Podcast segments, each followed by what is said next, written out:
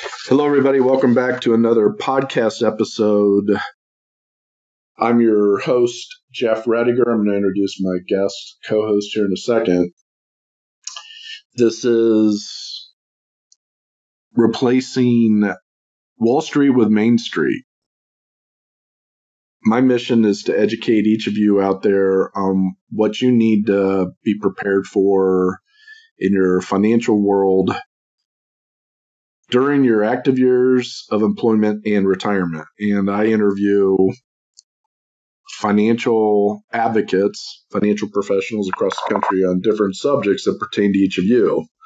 And the big one that uh, has come up this year, and I think maybe because of the pandemic, and maybe uh, a lot of issues going on, but uh, completing your will and trust is very important in this day and age. 80% of those that we've surveyed through our company have uh, responded with their wills either outdated or they haven't completed it at all. So, with that being said, today I've invited licensed financial fiduciary Ken Ornstein to be my guest. And Ken, I want to thank you for joining me on this important topic. Thank you, Jeff. Appreciate being here. Well, before we get into uh, completing your will and trust and uh, the key decisions that need to be made to implement those important documents. Let's give the audience a little background on you, uh, your planning firm, your affiliations, your target audience. Um, could you share with the with the uh, those listening a little bit about your practice? Sure, I'd be happy to. So I am what's known as a licensed financial fiduciary, which means I'm held to a higher legal standard than, say, your average stockbroker or advisor. I represent a number of nonprofits that have contracts with the federal government to provide for both uh, federal as well as state employees retirement and investment advisory services. Um, I've been doing that for about half a decade, if not longer at this point. And one of the key areas why I wanted to have you on is because you and I have talked about this uh, more than once.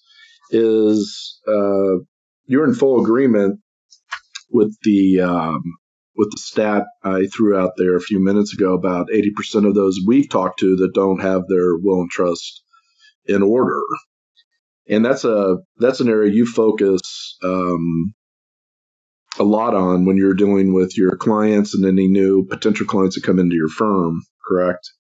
I see it a lot in my individual telephone consultations with state and federal employees. Not only a lot of times they don't have a will, they haven't updated beneficiary designations.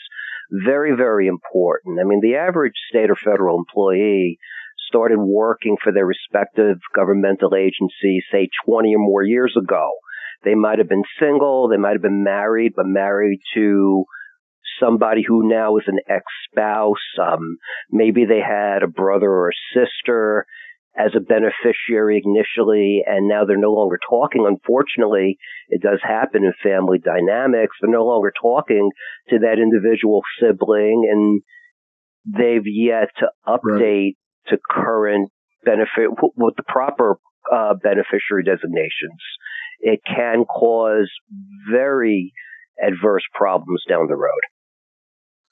Well, and one of the um, as we get into these questions, um, you know, some of the feedback we get is it's just overwhelming, it's complicated and confusing, and and what I try to share and you agree with this, it doesn't have to be. So let's, there's five uh, key decisions that need to be made when uh, implementing a basic will and trust.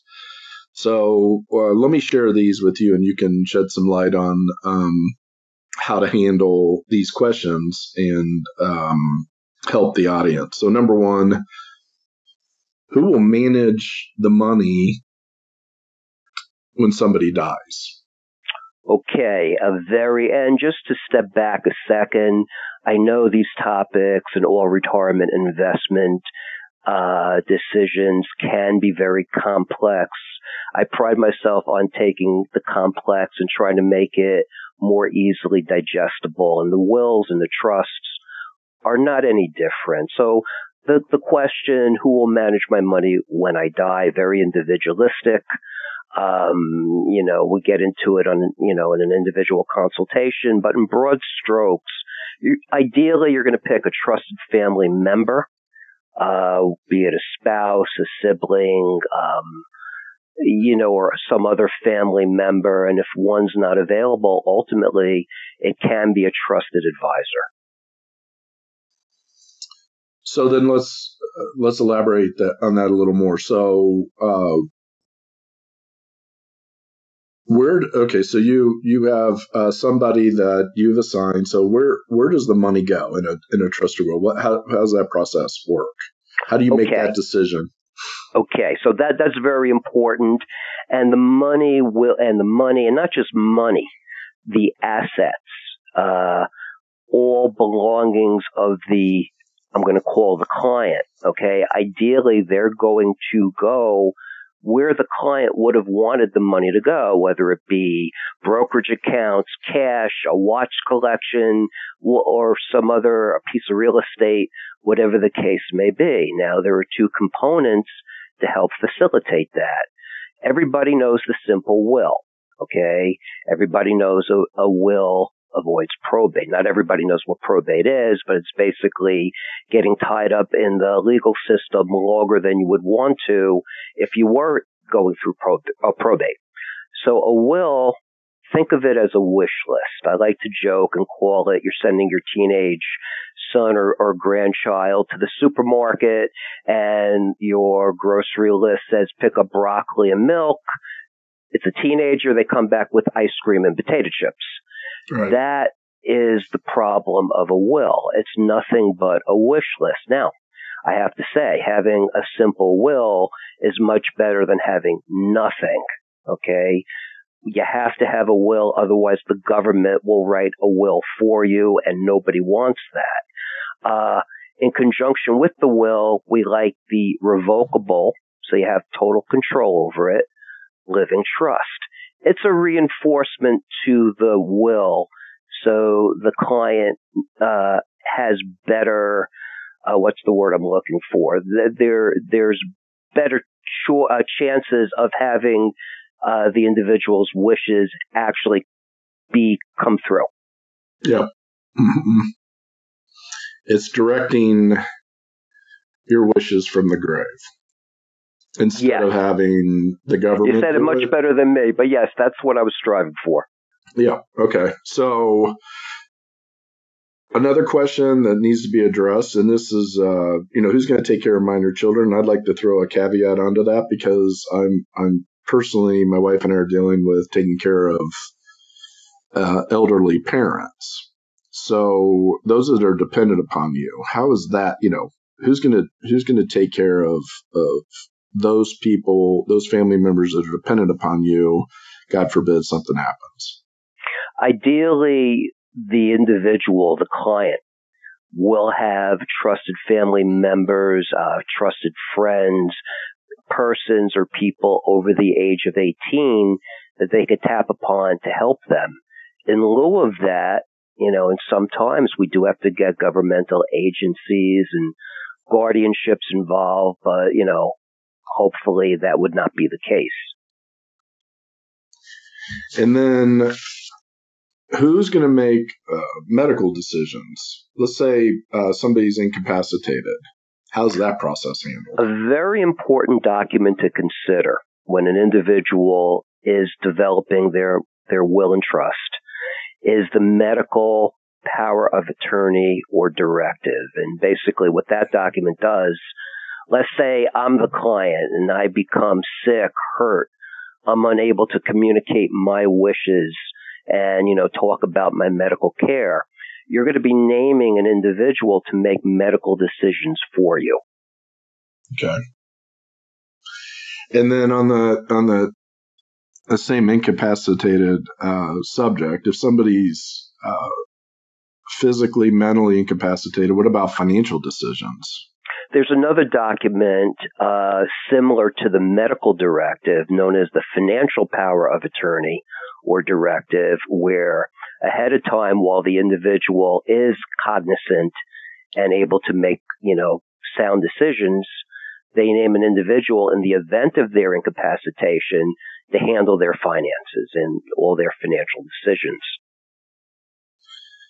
These are all very, very important documents yes. that individuals should have in place. So let's talk about that a minute. So you're not an attorney. No.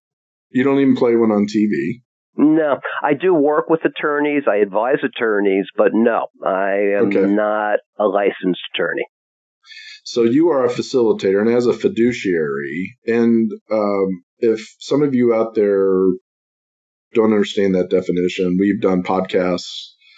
Uh, within the last couple months, we've done a podcast specifically on what a financial fiduciary is, and Ken is one. And I always recommend you need to find a fiduciary.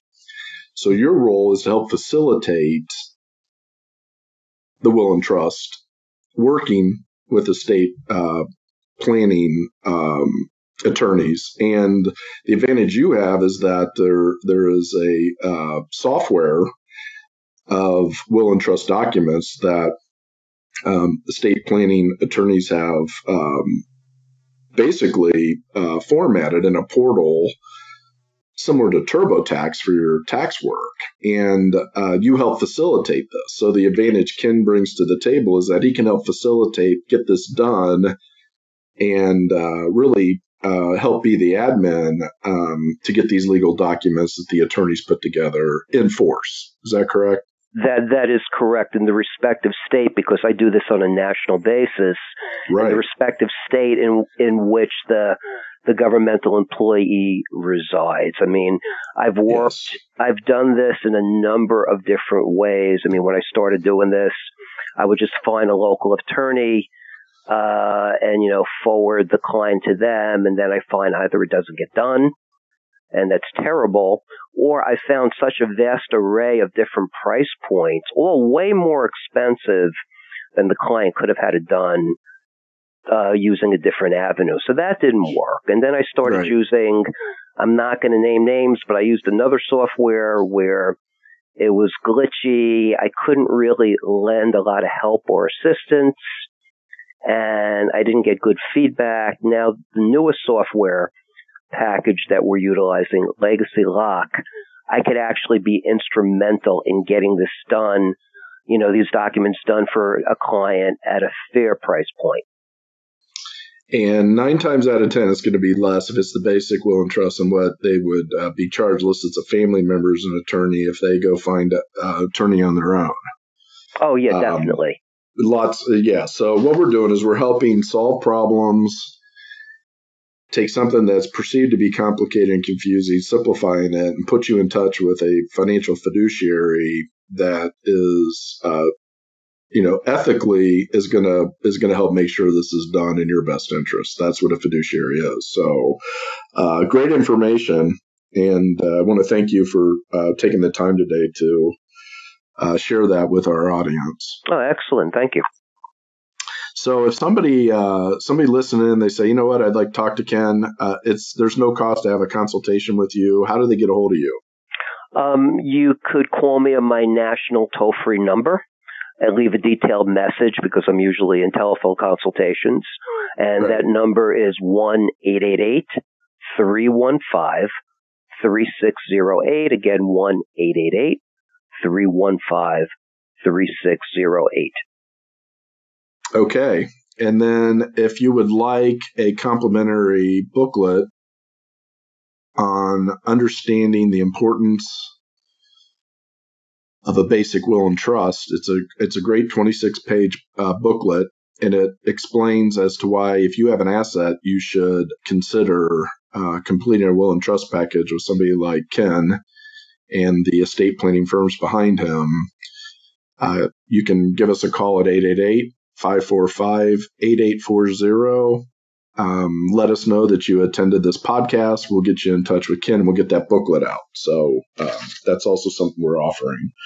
All right. So um, Ken and I are uh, going to focus a series on helping uh, the government employees they prepare for retirement and so you're going to uh, want to uh, look for the next episode to drop. And uh, what is the next episode? Uh, we talked about uh, a checklist for pre-retirement for government employees, correct? Yes. Mm-hmm.